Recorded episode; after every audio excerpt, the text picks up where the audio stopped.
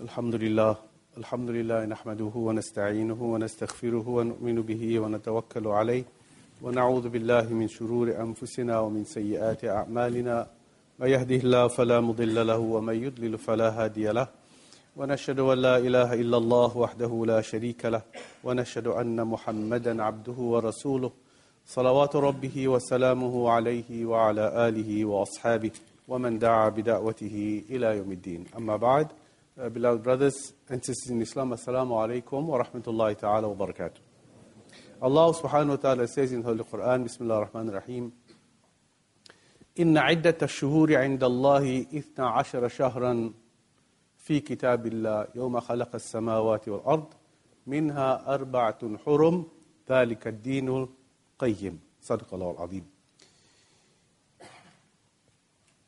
Ahead of us lies what is called Arba'atun Hurum. Allah subhanahu refers to it as the four sacred months. Four sacred months. Allah ta'ala says, Inna iddata shuhuri inda Allah, that the number of months by Allah ta'ala are 12 months. Minha arba'atun hurum. Of these 12 months, four are sacred months. And we will get to know, inshallah, what the word sacred means. Hurum, what does it mean? في كتاب الله. And this is established in the book of Allah subhanahu wa ta'ala. يوم خلق السماوات والأرض. The time that Allah subhanahu wa ta'ala created the heavens and the earth, Allah decided that the year will have 12 months. ذلك الدين القيم. And this is the correct deen. This is the established faith of Allah subhanahu wa ta'ala. Because the Quraysh had tried to change. They would change the months as they as it would suit them, they would change the months. So Allah subhanahu wa ta'ala had indicated in the Quran that there are four months that are sacred. The, the sacredness of these four months are that no fighting shall take place in these months. Except, of course, if Muslims are attacked, they must defend themselves. But these four months are sacred months and been recognized by the Quraysh before Islam, before the time of Islam, as sacred months. And the reason these are sacred months is because Allah subhanahu wa ta'ala wanted to make the path to, to, the, to, to Makkah and Kaaba and Hajj and Umrah easy for Muslims. So they don't have to fear going there and coming back, they will be attacked on the way or wall breaker. No, these are months which there is automatic peace amongst everybody. Fighting stops immediately. So we find that in these months, which months are they? There are three, Nabi, Nabi said, thalathatun mutawaliyat. Three of them are follow one another. Namely, Dhul Qa'dah, which we are in now, Dhul Hijjah, which is the last month of the year, the 12th month of the year, and then Muharram, which is the first month of the year. So number 11, number 12, Dhul Qa'dah, Dhul Hijjah, Muharram is Mutawaliyat. They follow each other successively. And of course, the fourth month is the month of Rajab, which of course is on its own. So, Islam, I think, probably is the only faith that is distinguished by this non belligerency act passed by the Quran that there shall be no fighting in certain times of the year. Not like today, when everybody's fighting all the time. At least, if we follow the Quran, Muslims themselves would follow the Quran, they would recognize that these are the four months that should be no, should be no fighting. Particularly the Saudis. I mean, they should know. I mean, they, this was established in their, in their city, in their time. Allah SWT created Makkah as, as haram, as a place of uh, uh, security. But there the people are bombing Yemen. I mean, it's so strange that they send their army into Yemen at the time in, in the sacred month of Al-Qa'dah, month that precedes the month of Hajj, where they are the, the guests, I mean, the, the hosts of all the Hujjaj who come to Makkah. So a lot of contradictions today. And that is why it is so important. I mean, if you look at the world today, if you look at the West and you look at the East and you look at what's happening in the world, and we can go on for months and years to discuss what is happening in the world. But if you really look at the world, you would become very sad and you would become very skeptical about values and morals and religion and prayer and worship and akhirah and so forth and so on. And that is why it's so important for Muslims to read the Quran. Because the Quran contains what I referred to last week as the psychology for the equilibrium and balance of the Muslim mind. You can't get this from a lecture. You can't get this from a psychologist or a psychiatrist. You have to read the Quran in order to feel and recognize the mercy of Allah subhanahu wa ta'ala. And also to recognize that, and I always say this is a great, the great plan of Allah subhanahu wa ta'ala, and reveals itself and unveils itself only in past history, the history of the Nabi Sallallahu the history of the Sahaba, and also, of course, uh, the revelation of the Holy Quran. So Allah subhanahu wa ta'ala then has singled out these months. Month we in, next month, Muharram, and month of Rajab. And therefore, the Quran refers to sin committed in any of these months as sins whose immensity becomes more immense in these months. If you commit a sin in another month of the year, it, you, you, you get one for one. But if you commit a sin in the Al-Qa'dah or the Al-Hijjah or Muharram or Rajab, Nabi Sallallahu said, it is increased. Similarly, on the other side of the balance, if you do anything good, if you do an amalan salih, a good deed, in any of these four months, again, like in Ramadan, your reward will be much, much greater. So it's important for us to see these milestones for what it is, to see the opportunities that this present to us as Muslims. And as I said last week, that we tend to rationalize and intellectualize the sins that we commit so that we may not feel as guilty as we should feel when we commit sins. But it is not the size of the sin which matters. It's not whether you're committing a small little sin or a big sin. What is it that should worry a Muslim? What should worry a Muslim is not that he had not greeted his brother, or they had not spoken to his brother for three days, or they had not given sadaqah for today, or had not gotten up for fajr this morning. Or he had maybe dealt in riba, or maybe had committed some sexual act which he shouldn't have done. And he thinks, well, you know, I've done so such a small sin, or I've done such a great sin. That is not the, the point. The point is not the bigness of the sin that you've committed. The point is, who have you dissatisfied? Who have you? The, you've, you've, you've, you've dissatisfied and you've gone against the majesty of Allah subhanahu wa ta'ala. Whether it's in small or big doesn't matter. So one should always not look at the sin that you commit. One should look at who are you disobeying?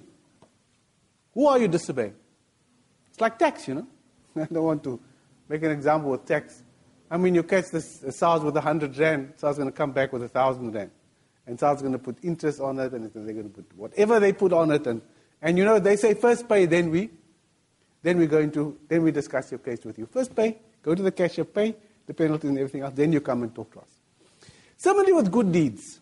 And these are the months of good deeds. Don't trivialize your good deed. Don't say, well, you know, I only got five cents. The guy wants money. It's all I got five cents. I'm not going to give it to him. You know, just put it in my pocket, leave it. It is not, again, you trivialize a good deed which in the eyes of Allah subhanahu could be as big as Mount Uhud because of your intention. Because that's all you have. If you have a 10 cents or a 50 cents or a 5 rand, that's all you have. Somebody asks you, can I have a 100 rand? You say, well, I only got 10 rand. You know, sorry. Give the man the 10 rand. Don't trivialize because why not? Because you're not doing it for him. You're doing it for he who has given you the 10 rand. You know, somebody told me once that all the transactions on your Visa card in your MasterCard, every single transaction goes through New York. Every single transaction on your MasterCard and Visa card, and what else is there?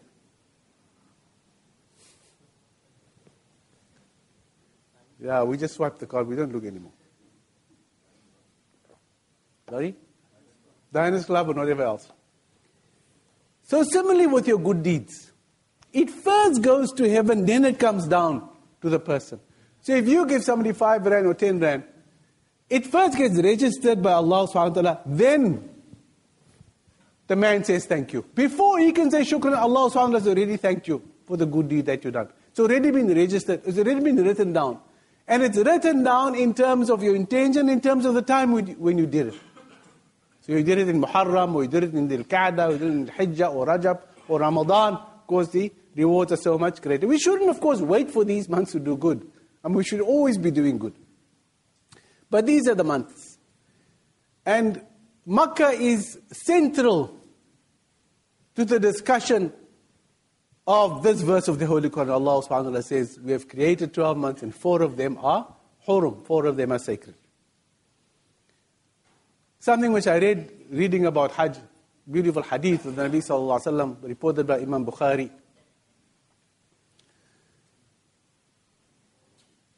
A woman came to the Nabi sallallahu. No, he didn't, she didn't. She went to her husband. It was the time when the Nabi sallallahu prepared to go for Hajj. So today, khutbah will revolve around uh, Hajj and, and the four, four sacred months, particularly the, the first 10 days of, of Hajj. So this woman went to her husband and said, You know, the Prophet is preparing himself to go for Hajj. I would like to go and make Hajj with the Nabi sallallahu alaihi wasallam. She wanted to go, make Hajj with the Nabi sallallahu alaihi wasallam. And the husband said, You know, but I, I can't. I don't have, I don't have a, a riding animal to put you on so you can go for Hajj. He said, What about your camel? He says, But I have dedicated this camel fi sabilillah. I have dedicated this camel that I will use it only for jihad fi sabilillah.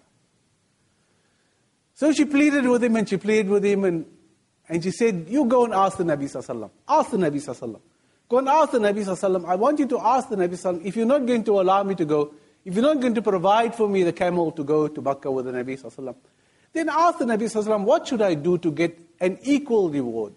As if I had done Hajj with him during his lifetime.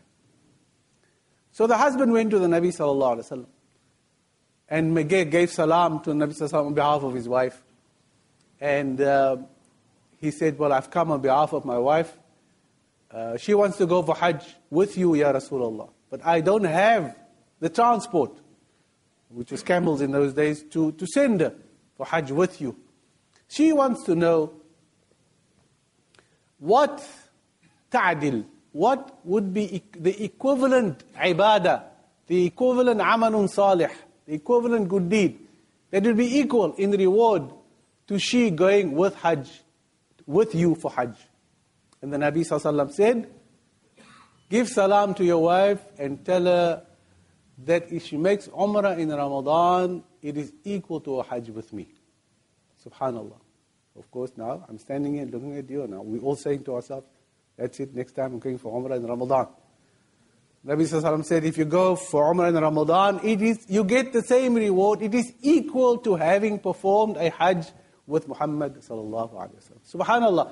But what I want to, the, what I want to convey to you is not so much the reward and the beauty of, of what the Nabi had said, but the fact that they had said it, the fact that people come to him and ask him these questions, and he always had a positive answer for them. Hmm? He always had not only a positive answer for them, he had an answer for them beyond their expectations. Beyond their expectations. I mean, I would have thought, well, what could be equal to a Hajj with the Nabi? After all, the Nabi only performed one Hajj in his life. So if you perform Umrah in the month of Ramadan, it is as if you had gone with the Prophet on that Hajj, his only Hajj that he had made with his Sahaba alayhim as-salatu was-salam.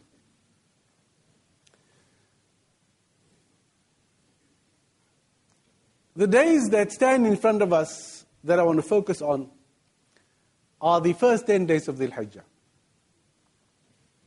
And there is a beautiful hadith also in, in Bukhari, narrated also by uh, Tirmidhi and Ibn Majah.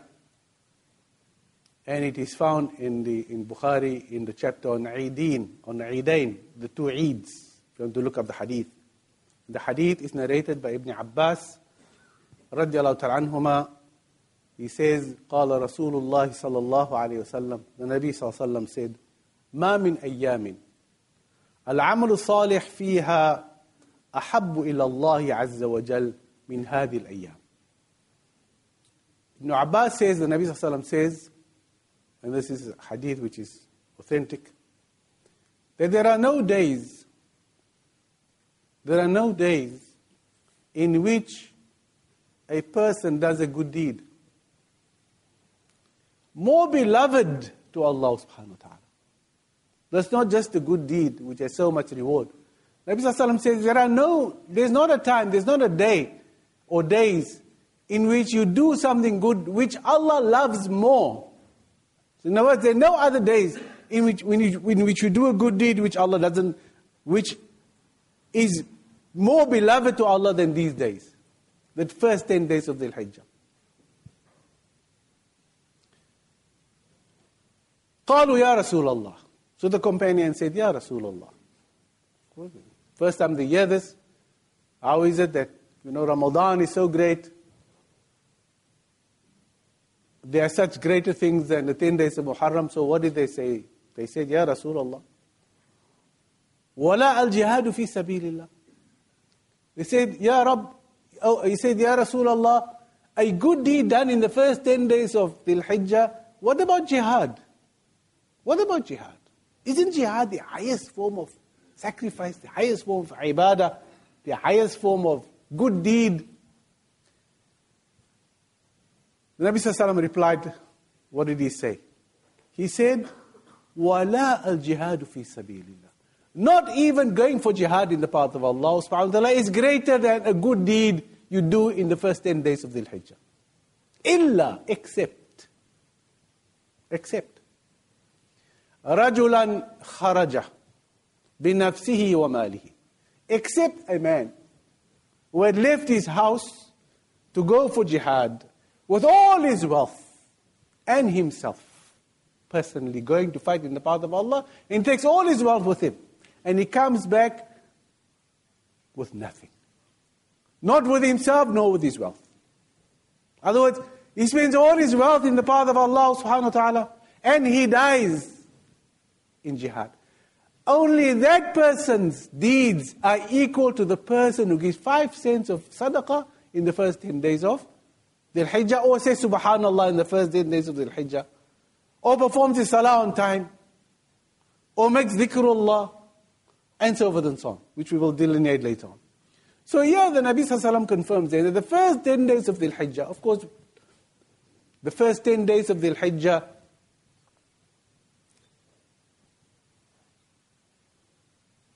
People say, what about the Ramadan? Ramadan is on its own. Ramadan has a night on its own, Laylatul Qadr. Ramadan has rewards on its own. 700 times you get what you do. What, is, what does this hadith say? It doesn't talk about numbers, it talks about the love of Allah for what you do. The love of Allah for what you do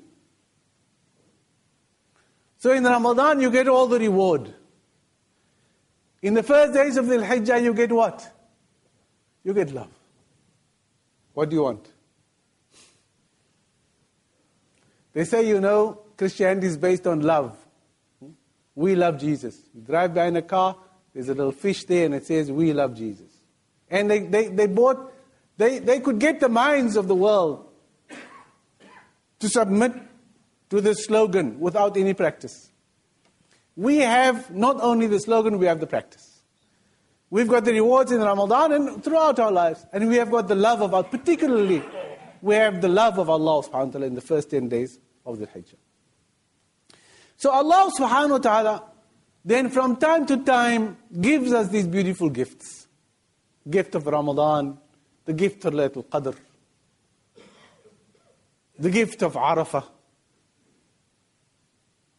and we hear now that greater than the ibadah of Ramadan and more beloved in the eyes of Allah subhanahu wa ta'ala is the first 10 days of the Hijjah.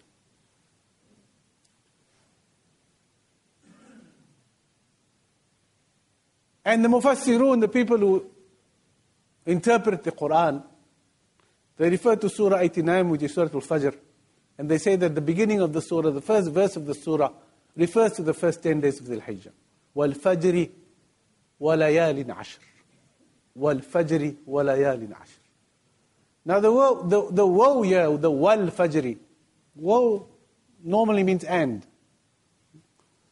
Al-mar'a wa uladuha. A woman and her children, for example. Why is normally just means and. But, but if it's used in this sense, when Allah subhanahu begins a sentence, when we begin a sentence with wa, then it doesn't mean and anymore. Then it means by Allah. By Allah. My grandchildren came for a holiday now from, from Qatar. And they, I notice when they speak to the other grandchildren, then the, they have discussions. Then my grandkids from Qatar, they start the discussion by saying, Wallahi, Wallahi, say Wallahi. they say to the other child, say Wallahi. So Wallahi, the woe here means by Allah. And when Allah subhanahu uses the word wa at the beginning of his name, it means wal fajr. Allah says, I swear by the fajr. I swear by the by fajr, Allah ta'ala says. Wa layalin ashr. And Allah says, I swear by the ten nights, meaning the ten nights of Dhul Hijjah. It is so great that Allah, like for example, Allah says, what teen, what zaytun, what sinin. Allah swears by the fig and the olive. And Allah subhanahu wa ta'ala swears by the Mount Turi Sina. So woe here has a very powerful impact. It has divine, a, a, a divine sanction of the highest quality. Allah says, I swear by the night. I swear by these 10 days. If you keep up and hold up these 10 days of the, the first 10 days of the Hijjah, I, your Lord, swears by the greatness of these 10 days, says Allah subhanahu wa ta'ala. And Allah subhanahu wa ta'ala says, of course, the Nabi Sallallahu confirms that these are the 10 days in which we should do the best that we can. So, we will be looking for the moon sometime around the 15th of September, I think. Maybe the first day of the Hijjah will be the 15th. So keep this date in mind, the 15th of September. And I think maybe it's a good thing now for us to plan a kind of program which we should follow for the first 10 days of the Hijjah. We know now our, our beloved good deeds is to Allah subhanahu wa ta'ala in these 10 days. And I think the plan that we should have, and the beauty of the hadith is that the hadith doesn't talk about ibadah. The hadith, of course, ibadah is always, ibadah is, are good deeds. Ibadah is a good, ibadah are, falls under the category of good deeds. But the Nabi Sallallahu talks about, he says good deeds. Good deeds are more beloved to Allah subhanahu wa ta'ala. He could have said salah, he could have said fasting, he could have said so many things. But he, he says good deeds. Allah looks at good deeds. And we know that this term good deeds is fundamental to the iman of a Muslim. A Muslim doesn't do good deeds, is not a Muslim. Of course, you look at me and say, no, who can Sheikh Susi? I mean, how can you say a person who doesn't do good, Muslim who doesn't do good deeds, not a Muslim? Because Allah says so. Because when Allah talks to us in the Quran, what does Allah say? Ya ayyuhalladhina amanu wa wa amilu salihat. Allah subhanahu always refers to the believers as what? Oh, you will believe? Full stop? No. Oh, you believe? وَعَمِلُوا صَالِحَاتٍ Oh, you believe and do good deeds. That's the other side of the coin. So if you don't do good deeds, you can't be half a Muslim. You have to be no Muslim or full Muslim. One of the two. There are no half measures. So Muslims are known by the good deeds. Islam was spread by good deeds. Islam was not spread by wanting to proselytize the whole world. The Sahaba didn't leave Makkah and Medina to go out there uh, to make people become Muslim. They led the world to Islam by their good deeds, by their good character, by their sincerity, dependability, their honesty. This is what led people to become Muslim. May Allah subhanahu give that that we, we show that kind of example. That when we business people or enter into contracts with people, that we're honest about it. That we stick to the agreements that we make. So very important today in the world that we live in. And Muslims are not rising to that challenge which Muhammad brought. And that is the challenge of conversion. You can't convert people if you're a dishonest man. They will say, but what kind of faith do you come with when you're a dishonest man? They first look at you, then they look at your deed. So, for these 10 days of, like we do it in Ramadan, again, it's a reminder for us. And we need these reminders in the world that we live in today. that we should drop a simple program. One of the things we can do is to make sadaqah every day. Again, as I said, Allah doesn't look at the amount that you give. Allah doesn't look at who you give it to, and you should also not do that. Don't think, well, I'm going to give sadaqah, well, I'm a rich man. Sheikh said I must give sadaqah, so I got 500,000 rand. I must give it to people who really deserve it.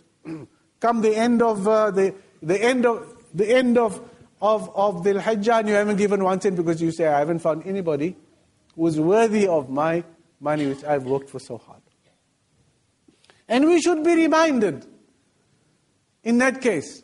Don't look at the man and say, he smells, you know, I'm not going to give him money. Or he, he, he looks like a, he's a beggar, I'm not going to spoil him. Or he, you, you decide. In other words, your mind tells, you play God, in other words. You play God. You say, well, I will decide whether he needs or he doesn't need. And the reminds of the hadith of the Nabi Sallallahu where, where a man gave charity to, to a person who didn't deserve the charity. Man gave charity to a rich man.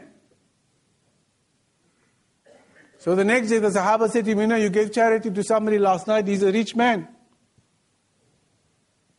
So he thought, well, you know, I must make up. So the next day he gave more charity and he gave charity to a, woman. And they said, you know, yesterday you gave charity to that woman is a, is a bad woman, she's a prostitute. So again he gave charity to somebody who also didn't deserve it. So eventually he went to the Nabi Sallallahu and said, Ya Rasulullah, I've been giving charity, but you know, I'm giving to all the wrong people. What is the verdict now? Should I repeat my sadaqah which I had given, somebody came to me and said, you know, you gave to that person, I gave him 10,000 rand yesterday. And he spent it all. Now you also give him. You must never give him. People come to me a lot and say, you mustn't give to that person. Don't give money. Don't give to that. Don't give to this one. So this man went also to the Nabi said, Ya Rasulullah, I gave to a prostitute. I gave to a man who was rich. I gave to a man who didn't deserve it. What is? What should I do? Should I repeat? Nabi Sallallahu smiled and said, by you giving to the rich man, the rich man should have given it back and said, I'm a rich man. But he took it. Nabi Sallallahu said, by that you may shake his conscience that you gave him money and he was a rich man. May Allah subhanahu give him the hidayah that he must also give. And he, he said, what about the prostitute? Nabi Sallallahu said, may Allah subhanahu give that the money you gave to her would keep her away from prostitution. And should I repeat? He says, no. no. Why not? Why, why, why should we not feel ashamed? Or why should we not feel that we haven't done the proper thing? If somebody comes to tell us when we have given somebody money or sadaqah that we should not have given. Why not? Because Allah Himself doesn't distinguish between a prostitute and a non prostitute. Allah doesn't distinguish between those who are rich and those who are poor. In fact, Allah as well doesn't even distinguish between whether you're Muslim or not Muslim. The Prophet gave more to non-Muslims than he gave to Muslims in the early stages of Islam. You know that? In the beginning, when zakah, when there wasn't a restriction on giving zakah to non-Muslims, Nabi Sallallahu gave to the chiefs of the tribes not one sheep, ten sheep, or ten camels, valleys full of camels and valleys full of sheep. Subhanallah part of mu'allafati qulubuhum, to steal the hearts of those who, who, are, who, who, want to become and close to Muslims. So if Allah subhanahu doesn't discriminate to what we give and to who we give, then who are we to discriminate? So in the month of the Hijjah, first day of the Hijjah, one of the things that you must put on your, on your list of dues that Allah will love is sadaqah. The other thing we should put on our agenda mine and yours, is to pray on time. I'm guilty of that. And all of us maybe sometimes are guilty of that. We don't pray on time. We pray, but we don't pray on time. Now we should try and pray on time. Not only in the first 10 days of the Hijjah, but, but all the time. But like Ramadan, let the Hijjah be a training ground for us. That we should not backbite. That backbiting should become not part of our vocabulary. And the training ground should be the first 10 days of, of the Hijjah. We know what Allah subhanahu wa ta'ala says about backbiting in the Quran. It's like eating the flesh of your dead brother. And what is backbiting? Backbiting is to say something in somebody's absence that that person won't like. Anything you say about somebody in his absence, which you would not like, is called backbiting. Of course, there's a positive side to backbiting.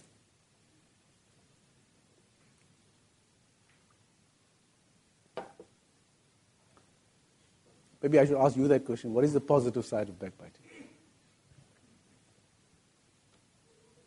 The positive side of backbiting is that the one against whom you backbite will smile on the day of Qiyamah. If you say something bad about somebody, then on the day of Qiyamah, that person will smile because he will be getting good deeds without having done anything on the dunya. Some people will go maybe to Jannah just because other people backbited them so much. That they've gathered so much of, of good deeds, so Allah will say, Why? You said this about that. So one should be very, very careful. Sometimes we do a lot of good, but we reduce it because of backbiting. Slandering, talking really bad about, about other people, saying very bad things about people. We should try and curb our tongue. Consciously, you should try and do it. And tell others. No, don't speak about. In my company, please don't speak about other people. Don't say anything about this and that. Because you starting the conversation will be even worse. But one should be firm on some things. There's some things you should be firm on. Like your children, when you sit around the table and will start, say, no, don't speak about your cousin. Don't speak about this one. Don't speak. Anybody for that matter. Doesn't matter who. And don't allow them to speak about their small cousins because that's where it starts. It starts with the small one says about the other small one. The other small one did this or said that, you know, father, he swore at me. I said, don't, don't, don't say that. Don't use the word. Leave it. Don't speak about it. Don't speak about others. Should become an institution in our homes. And the training ground should be Ramadan. The training ground should be the first 10 days of Al-Hijjah. Of course, an ibadah which Allah loves very much is the ibadah of fasting. For those of us who can fast, good to fast the whole nine days of the Hijjah. First nine days of the Hijjah. Every day that you fast, Allah subhanahu wa ta'ala keeps you away from Jahannam for 70 years. So 70 times 9 is how much? Hmm? 630, is it? Now 630 years of the dunya is how many years of the akhirah? One year of the dunya is equal to how many years in the akhirah? 1,000 years. So 630,000 years away from Jahannam if you fast the nine days of Dhul Hijjah. First nine days. If you can't fast, fast the nine days of Dhul Hijjah, maybe you could fast one or two days, or maybe three days. But let's assume you don't fast any of the days of the first 10 days of Dhul Hijjah. But you fast the day of Arafah. Which of course should be a day that you fast every year. It should be part of your program to fast on the day of Arafah. And not the day of Arafah that we make and manufacture here in Cape Town. Not that Arafah. Don't let people tell you, yes, the ninth day of the Hijjah is the day of Arafah. No, no. The Prophet was asked himself, when is the day of Arafah? And what did he say? He said, Yawma yu'arrifun an-nas. The day when people on Arafah, that is the day of Arafah. Not when we decide in Cape Town when it's Arafah. Prophet ﷺ said, the day when people are on Arafah, that is the day of Arafah. And that is the day that we should fast. Of course, now a lot of other complications come in, but let's not go there now. Uh, let me just say to you that if you're on the fast on the day of Arafah, you should fast on the day of Arafah. That is happening there in, in on, on Arafah, uh, close to Makkah. And if you fast on the day of Arafah, what is the reward? Nabi Sallallahu said, the person who fasts on the day of Arafah, Allah will give him, forgive, will forgive him the sins, all the sins, no exception, that he committed in the past year, and all the sins that he will commit in the year to come. Subhanallah. Look at the mercy and the love of Allah. We say Allah wants to put us in Jannah. There's no intention at all. So imagine if you fasted every Arafah, it means that every year you Allah would have forgiven the previous sins, sins and the coming years. That doesn't mean you can now go and commit sins, you know, with saying, I'm forgiven already, you know. So, no. I mean, that will be make, making a mockery of the deen of Allah subhanahu wa ta'ala. So I worked out, let's assume now that the day of Arafah approximately will be about 13 hours of fasting. About 13 hours approximately of fasting. So if you take 13 hours, 13 hours of fasting is equal to, let's say 12 hours. Let's say it's 12 hours. Let's not be so pedantic. 12 hours 24 months are forgiven. So for every hour you fast, how, many months are forgiven? Two months.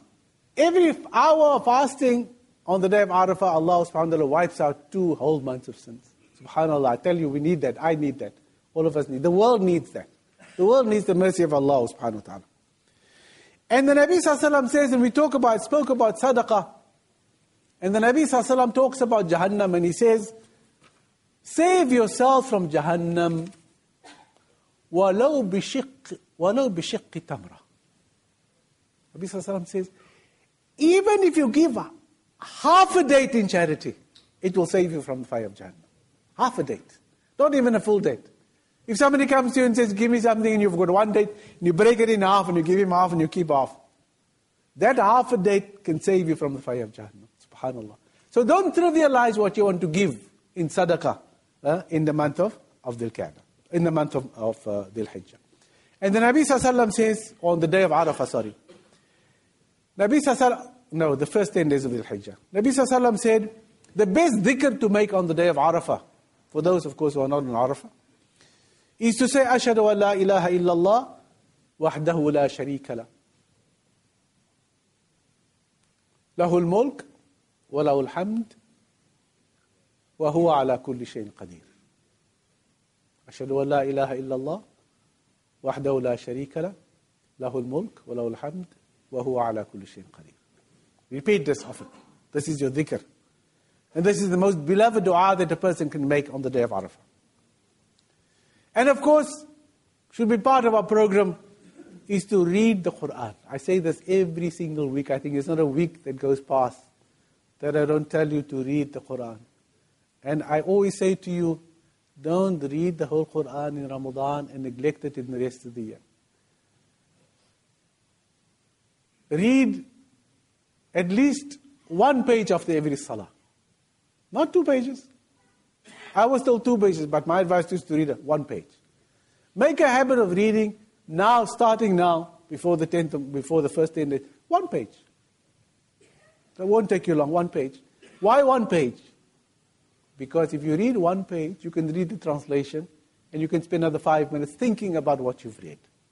Whereas if you read half a juz or a juz, you have no time to think about what you read. You have no time to look at the translation. You have no time for that. You should make time now to begin to understand what the Quran says. And finally,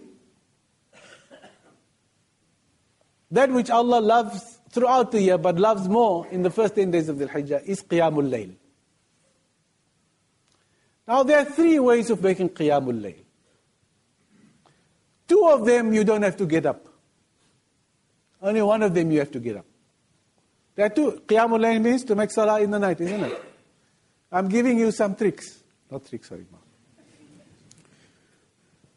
Some shortcuts. That's my job.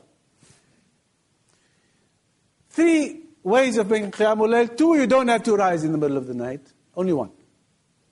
Nabi Sallallahu Alaihi Wasallam said, if you make Isha Salah with Jama'ah, it is as if you have stood half the night in prayer. If you make Fajr with Jama'ah, it is as if you stood, stood the whole night in prayer. So you make Qiyamul Layl, half Qiyamul Layl, half the night, just making Isha and Jama'ah.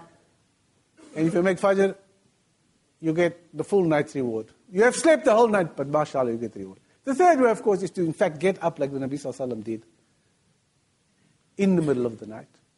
Or just before Fajr, get up a little bit earlier, maybe 15 minutes before Fajr, and make two rakahs and near this Qiyamul Layl.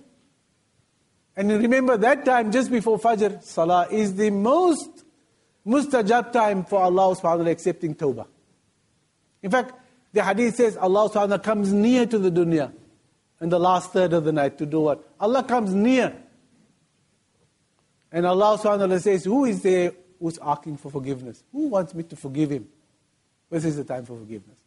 See, if you think you've committed so much sin, like I said last week, the man who came to the Nabi said, Ya Rasulullah, there's not a single sin I haven't committed. Is there tawbah for me? Will Allah forgive me? I've made every single sin. You think of it, I've done it. So Nabi looked at him and said, Do you do any good? Do you do good things? He said, Ya Rasulullah, of course. Prophet said, Do more good and stop what you're doing, Allah will forgive you. Again, amalun salih.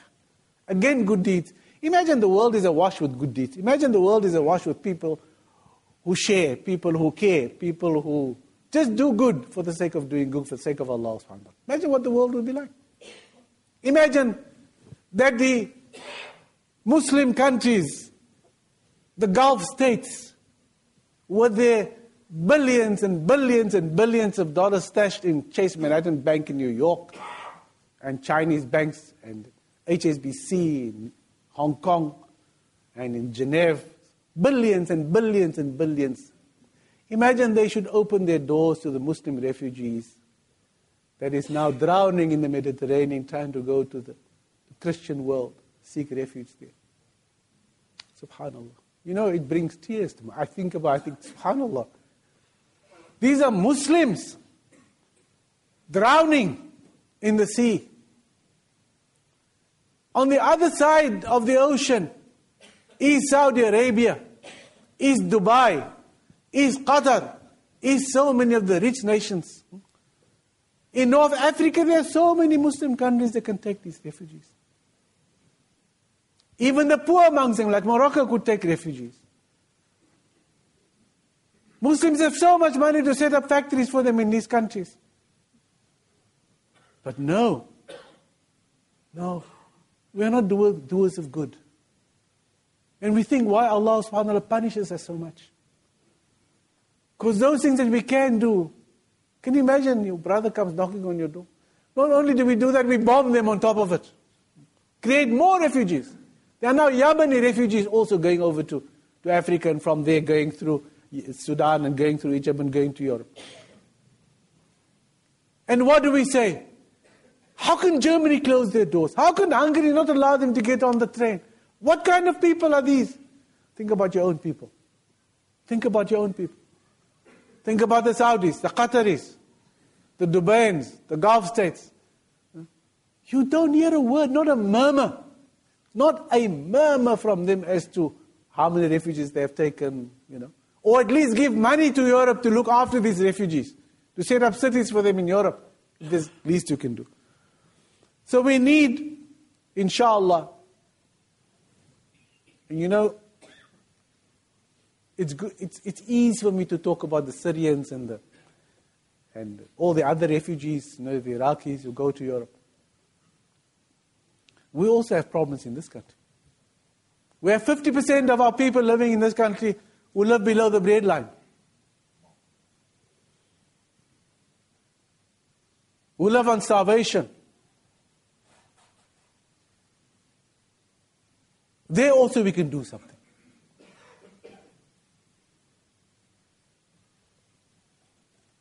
So may Allah subhanahu give inshallah. And this, of course, these good days that Allah has given us the gift of the first 10 days of, of the Hijjah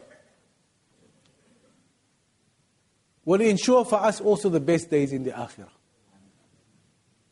And Allah subhanahu wa ta'ala calls the best days of the Akhirah Yawmul Mazid. It's such a beautiful word. Yawmul Mazid, the day, Qiyamah, course, the day of the year after, the day when you will be questioned. Allah calls it Yawmul Mazid. What does Mazid mean? It means all the extras which Allah is going to give you on that day. So you're entitled maybe to go to Jannah number three. But Allah goes to Yawmul Mazid. Allah says, well, you know, three, give him seven. It's all right, they put him in Firdaus. After all, you know, Cape Muslims like to ask for Firdaus, so we'll give him Firdaus. But there is the generosity of Allah. That is Allah's generosity. So imagine we are generous to the creation of Allah subhanahu. How generous will Allah subhanahu be with us. So may Allah subhanahu give inshallah that we look at the first 10 days of the Hijjah in another light. That we try and make it a different. You don't have to fast every day, you don't, but do something which will show Allah subhanahu that you recognize that He loves these days. And He wants you to do these days. And if you can't, if you do nothing, fast on the day of Arafah. At least fast on the day of Arafah. So remember, when they see the moon for the Hijjah this year, keep in mind the hadith of the Nabi Sallallahu Alaihi Wasallam and wal fajri wal ashr. Wallahu ta'ala alam. Assalamu alaikum